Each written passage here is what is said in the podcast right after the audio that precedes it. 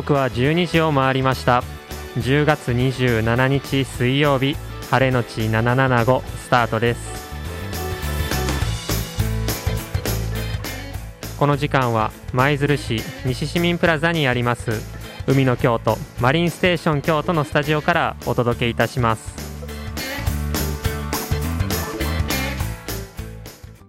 それでは本日ゲストの方に来ていただいております、えー京都府舞鶴警察署生活安全課生活安全係の崎山晴美さんです。崎山さんよろしくお願いいたします。よろしくお願いします。はいそれではまず少し自己紹介をお願いいたします。はい、えっ、と、あ、自己紹介の前に、まさやさん、お誕生日おめでとうございます。ありがとうござい今ます。メッセージ、はい、聞かせていただいて、初めて知ったんですけども。はい。はい、もうぜひ、もう目標達成していただいて、はい、素敵な三十一歳にしてくださいね。はい。わかりました。ありがとうございます。はい、はい。えっと、そしたらですね、はい。私、自己紹介まずさせていただきます。はい。はい、えっ、と、私、舞鶴警察署から来ました生活安全課の崎山と言います。あの、まあ、警察のお仕事っていうと、この、まあ、犯人を逮捕したりとか、うんうん。パトロールとか、あの、パトカーでパトロールしたりとか、あの、そんなイメージがあると思うんですけども、はい。私のいる生活安全課っていうのはこの警察のお仕事の中で防犯の仕事を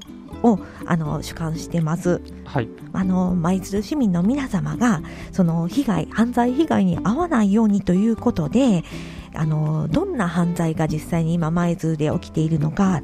だとかあの犯罪被害に遭わないためにどういうふうにしていけばいいのかなっていうことを皆さんにお伝えをしていくというような仕事をしております。なるほど、はいありがとうございます。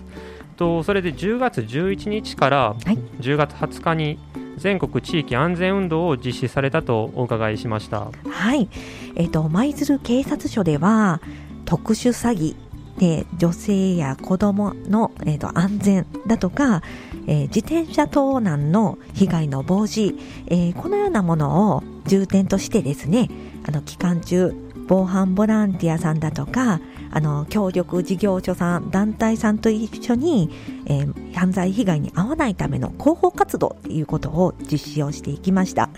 で今日はその取り組みの紹介とあと防犯のポイントっていうのをちょっとお伝えいたあのさせていただけたらなと思いますのでよろしくお願いします。はい、よろしくお願いします。それでは早速その全国地域安全運動の取り組みで作成された東舞鶴高校放送メディア部さんの制作された防犯アナウンスを聞いていただこうと思います。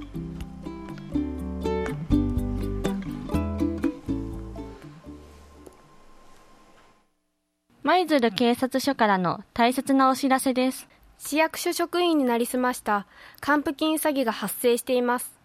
市役所は ATM の操作をお願いすることはありません ATM で電話をしながら操作をしている人がいたら、その人は特殊詐欺の被害者かもしれません。警察や店員さんに通報しましょう。インターネット画面にウイルスに感染していると表示される詐欺が発生しています警告表示が出た場合は詐欺を疑い画面に表示された連絡先には絶対に連絡せず警察に通報しましょう知らない電話番号には出ないようにしたり、在宅中も留守番電話設定にしておき、犯人と電話で直接つながらないようにしましょう。警告メッセージや録音機能のついた防犯機能付き電話機を設置しましょう。万引きは犯罪です。ストップ、ザ、万引き。自転車は短時間でも自宅や駐輪場でも通ロック。家、車、自転車には鍵をかけましょ知らない人についていかない。車に乗らない。大声を出す。すぐに逃げる。大人の人に知らせる。イカのお寿司。覚えてね。不審な人に出会ったら、近くの大人や子供110番の家に助けを求めましょう。う。車は午後4時になったらライトを点灯しましょう。横断歩道は歩行者優先です。横断歩行者がいれば必ず止まり、その通行を優先しましょう。自転車は車両の仲間です。車道の左端を一列で走行しましょう。以上、東舞鶴高等学校放送メディア部がお届けしました。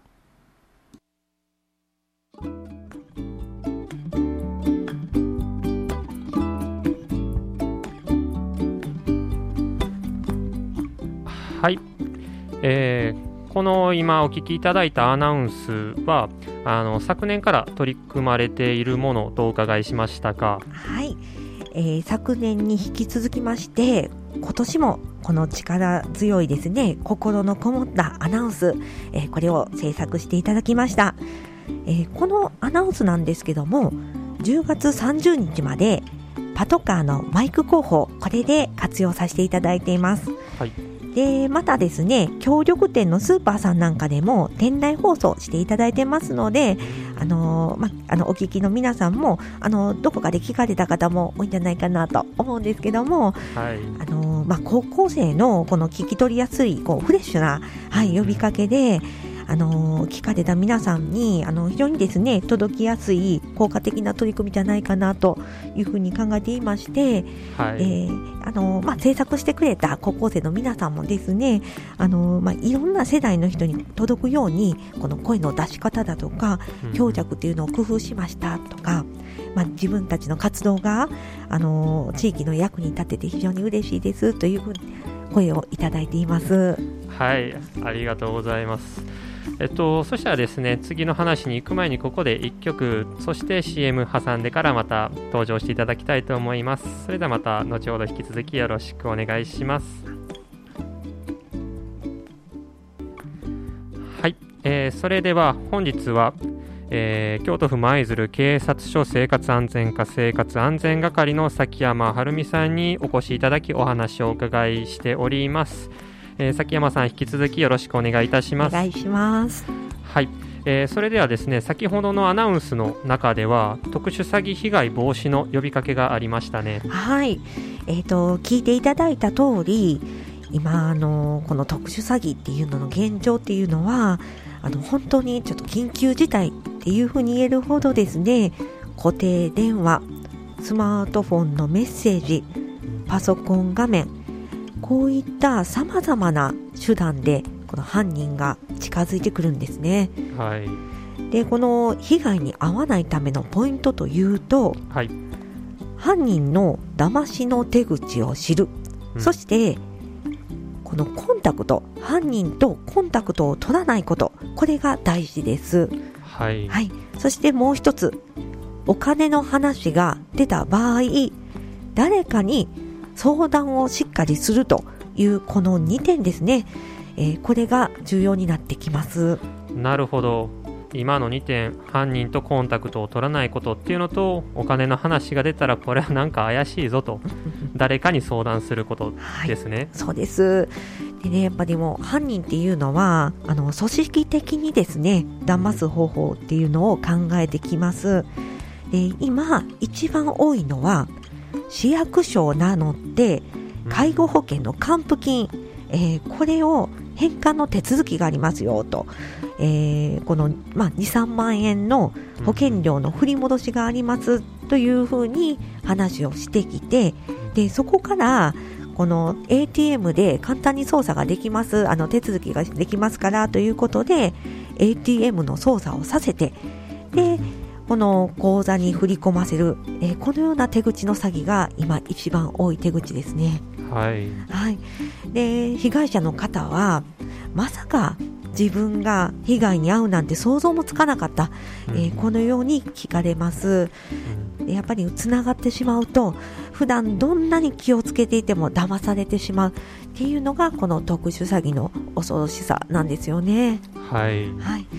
であのやはりですねこの不審な電話にはもう電話出ない、うんうん、えー、っていうこととかあの犯人とコンタクトを取らないということがあのもう一番の防犯になってくるんですけども、うん、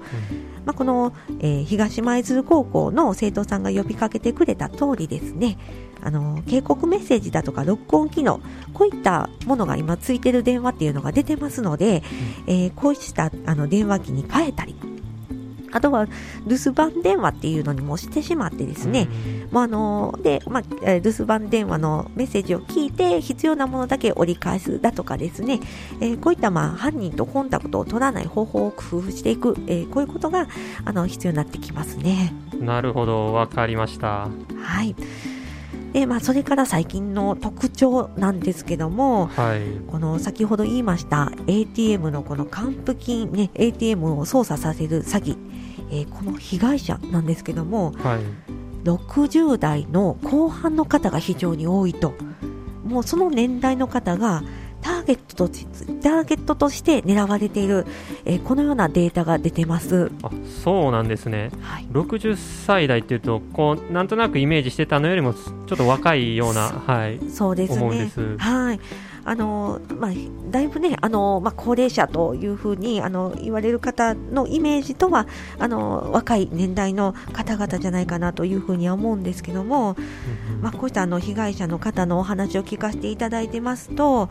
この、まあ、お話の内容が、この犯人が持ちかけてきた内容が何百万円っていうような高額の詐欺だったら、うん。これはまあこんなことはない詐欺だっていうふうに気づくことができるんだけども、はい。この話のもももまあ、持ってこられた内容がこの2、3万円の保険料の払い戻し、えーこのようなお話だったんであのまさかこの話が詐欺だとはもう気づかなかった、えーこのような声が、はい、聞かれます。なるほど、そうですよね、もうあまりにも高額な場合って、あこれは明らかに詐欺やなってなるんですけど、2、3万円ってなると、ちょっとほんまにありそうな電話の内容ですよね。そうですね。であの皆さんにここでまあ知っていただきたいことっていうのはあの市役所さんはですね ATM の操作をお願いすることはまずないということなんですね、うん。はい、ですからこんな電話があればピンと来てで電話を1回切ってで警察だとか家族さんだとかっていう方に、えー相談をしてほしい。うん。ということが、あのー一つですね。はい。はい、でそれから、まあ、このような電話なんですけどもこのような不審な電話は木曜日だとか金曜日だとかこの週末にかけてかかってくることが多いっていうこともデータで出ています。これちょっと最近の特徴なんですけども、はいまあ、こういったことっていうのをあのちょっと意識していただければなというふうに思います。はい、なるほど、まあ、市役所が ATM の操作をお願いすることはないですよとか、電話は、まあ、木曜、金曜とか週末にかかってくることが多いみたいな傾向を知っていく、知っていく、知っておく、はい、はい。ということもすごい大事ですよね。そうですね。で、あの、この ATM を操作させる手口の詐欺っていうのは、はい、この1日の利用限度額がだいたい50万円に設定されてるんですけども、うんうん。えーこのギリギリを振り込ませるっていうような手口になっていますので、ですからこの限度額っていうのは、あの実はね、下げることができるんですよ。はい、はい。なんで、この限度額を少しでも下げておけば、このエラーが出て、うんですね。で、万が一の時にも被害を防ぐことができる、えーこのようなことがあります。ですから、で、この下げる手続きなんですけども、ATM でも簡単に手続きが、あの、自分でできますので、まあ、これ、あの、特殊詐欺のおすすめのこの防犯術かなと思いますので、はい、あの、皆さん、よければ試してみてほしいなと思います。へえ、そうなんですね。ATM でもできるんですね、これ。そうです。はい。へえ、なるほど。はい。とまあいろいろなことを教えてもらいましたが、まあ、そういった今言ったようなことだけを知っておくだけで、はいまあ、家族さんとかまあ近所の人にも声かけできますもんね。はい、そうです、そうです。あの、うんぜひですね、あの、家族さんだとか、あの、ご近所さんなんかにも今日、リスナーさん聞いていただいたお話を、うんあの、まあ、伝えていただいて、あの、声かけ合っていただけたらなというふうに思います。はい、はいそう。いうのが大事ですもそうんね。ですね。はい、えーそれからですね、この警察からのお願いをちょっとここでさせていただきたいんですけども、はい、はい。えーと、これをお聞きの皆さん、通話をしながら ATM を操作している人を見たら、その人はもしかしたら詐欺の被害者かもしれません。うん、すぐに銀行さんか警察の方に通報をお願いします。はい。あのーまあ、こうしたですね、あの、ATM の詐欺が流行っているで、えーこの主観あそういう視点を持ってですね皆さんがあの見守りをしていただく、まあ、そういった皆さんの親切が詐欺被害を防ぐということにつながりますのでぜひ皆さんよろしくお願いいたします。はい、そうですね、もうすでにたくさん電話がかかってきているというような状態だとお聞きしてますので、まあ、もう皆さんがそういった観点を持つ、そしてこうみんなと周りの方とも同じような、えーこの話をしていただいて、まあ、防犯意識を高めていただくっていうのが大切ですね。はい、よろしくお願いします。はい、えーそれではここでもう一曲お届けしてまた引き続きお話をお伺いしていきたいと思います。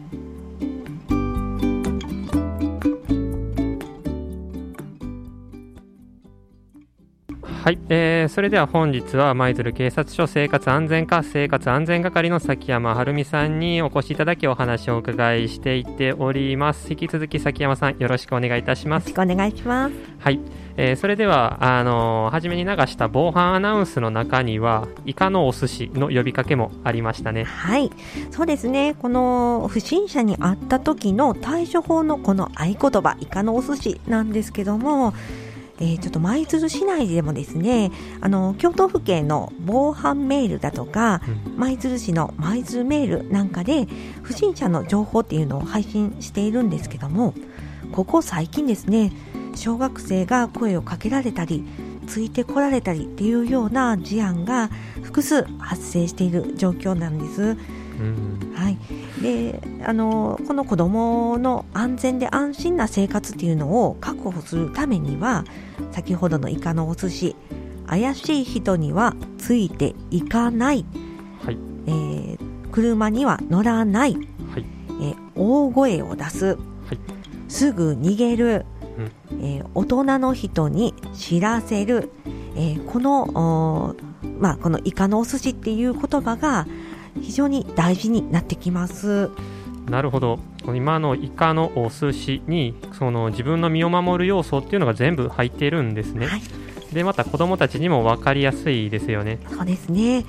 で、その中で、この最後の知らせる、えイカのお寿司の知らせるなんですけども、はいこれはですね、この子供さんだけじゃなくって、子供を見守る大人でもすごく重要なことなんですよね。はいっていうのは、あの、怖いことがあったら、子供さんが大人に知らせてくれる。で、知らせてくれた時に、えーこれを聞いた大人が他の大人に知らせていく情報共有をしていくということがすごく大事です。はい。で、まあ、その中で、この学校さんが、この各、あの、他のご家庭への注意喚起をしてもらったり、まあ、警察から防犯メールで情報配信をしていったり、まあ、その地域をパトロールしたりとかですね、えーまあ、こういった形で、あのーまあ、地域全体で、この子供たちのことを見守っていく、このイカのお寿司の死っていうのは、そういう意味でもすごく大事なことなんですよね。はいそうですよね。私たち大人がこう意識していくべきことでもありますよね、はい。そしてこうしてラジオで情報を発信していくっていうのもまた一つですよね。あそうですね。あの非常にありがたいことです、えー安全で安心な街っていうのはもうみんなで作っていくものですのでこうしてそれぞれができることっていうのをやっていくということがすごく大事になってきますね。はい。そしてここでリスナーさんにお願いがあるということですが。はい、でこの番組をお聞きの皆様あのお願いあの2つ目なんですけども。はい。はい、あの地域の子どもたちを見守るながら見守り活動、えーこちらにご協力をお願いします。はい。でこのながら見守り活動というのは仕事をしながら、えーお散歩をしながらジョギングをしながらお花の水やりなんかをしながらですね、えーこうした日常生活の中であのいろんなことしながらですねこの子どもたちの通学路だとか遊んでいる公園こういったところにこの防犯の目線でですねこうあの目目をやってほしいなというふうに思います。はい。はい、でこの地域に住むその大人のこうした眼差しだとかあったかい声かけだとかがですねこの事件や事故の発生を減らすということにつながっていきますのでこうなかなか防犯ボランティアとかそういうのをする時間が取れない、えー方とかでもですね今日から気軽にできることかなというふうに思いますので、えー地域の子どもたちの安安全で安心な生活の確保のためですねご協力をぜひよろしくお願いいたします。はい、そしたらながら見守り活動というのをみんなでやっていきたいなと思います。はい、はい、えーそれでは崎山さん引き続き最後のお話だと思いますが自転車の盗難被害防止にも取り組まれているということですね。はい、えー舞鶴市の中でもこの特に自転車がたくさん駐輪されているですね。この東西の駅の駐車、えー駐輪場、えーこちらにこの鍵かけの注意喚起の看板を設置させていただきました。はい、であの東舞鶴高校さんの防犯アナウンスでもあったようにですね、えー、とこの、えー舞鶴市内、えーこちらで盗まれた自転車なんですけども、えー無施錠っていうのが、はい。その被害全体の8割を占めているんですよね。うん。はい、であの被害の状況をちょっと見ていくとこの東西の駅の駐輪場で、まあ、盗まれている被害っていうのが一番多いんですけどもはい、あの自宅だとかあの学校の駐輪場だとかこうしたところで盗まれる被害っていうのも実際に発生している状況です。それとあのちょっとだけとかねあの短時間止めていただけであの被害に遭ったというようなケースもあの実際に発生しているところなんですけども、えーあのもう一つちょっと特徴として言えるのがはい、高校生の被害が全体の6割、うーん。はい。まあ、このようなデータが出ているのが、まあ、特徴かなというふうに思います。あそうなんですね。はい。でこれまたこの被害を防ぐポイントっていうのはどのようなものがあるのでしょうか？はい、えーもう被害防止っていうともう何と言っても鍵かけうん。です、はい。はい、でもう鍵をかけることでこれ被害に遭う可能性っていうのはぐっと下がるんですね。はい、はい。であのーまあこのせ、まあ、通通常ついてるあの、ね、あのタイヤについている、うん。あの固定の鍵、はい、この他にあの100円均一のお店なんかでもあの売ってたりするんですけども、うんうん。ワイヤー錠はい、はい、あのこうしたものをもう一つこうかかけてもらう、えーこのようなことであのツーロックをしてもらうことでこの被害に遭う可能性っていうのをほもうねものすごくこのああの、まあ、被害に遭う可能性は下がるんですよね。減らすこと。ができますよね。はい。なのであの、まあ、これ車とかバイクでも言えることなんですけどもはい、こうたとえ短時間でも、ね、いつも止めている自宅だとか駐輪場でもうん。で離れる時っていうのはしっかり鍵かけをしてほしい。これがポイントになってきます。なるほど、まあ、短時間とか自宅であれば少しこうやっぱり油断してしまうことが多いかと思うんですけれどもただやっぱりこう、まあ、シンプルに鍵をかけるっていうことがやっぱり被害防止になるんですね。はいその通りです。で、はい。あのそれとですねあのこれから年末を迎えるんですけどもこの時期っていうのは空き巣とか忍び込み強盗、えーこういうような犯罪が全国的に増加傾向になってきます。はい、はい、ですから、まあ、あの年末、まあ、これから迎えるというところなんですけども、まあ、今一度ですね、えー、とこの生活の中であの振り返っていただいてこの玄関だとか、はいあの勝手口とか窓、えーこういったところにもしっかりですね鍵かけをしていっていただくようにお願いします。はい、そうですね普段かけてない人たちがいたら、まあ、この機会にぜひ意識していただけたら嬉しいですね。はいでまあ、こうした、まあ、鍵かけなんかの行動っていうのはこう3週間ですね意識して続けることでこう習慣になるんですよね。うんはいはい、ですからあのぜひ3週間、えっとちょっと頑張って続けていただいて家、車、自転車、えーこうしたところの、えーこの3つの鍵かけ習慣っていうのをぜひあの作っていただければなというふうに思います。はいはい、まあ、一緒に安心で安全な街、えーこちらを作っていきましょう。はい、一緒に安全で安心な街を作りましょう。ということで本日は舞鶴警察署生活安全課生活安全係の崎山晴美さんをお迎えしてお話をお伺いしました崎山さんありがとうございましたありがとうございました。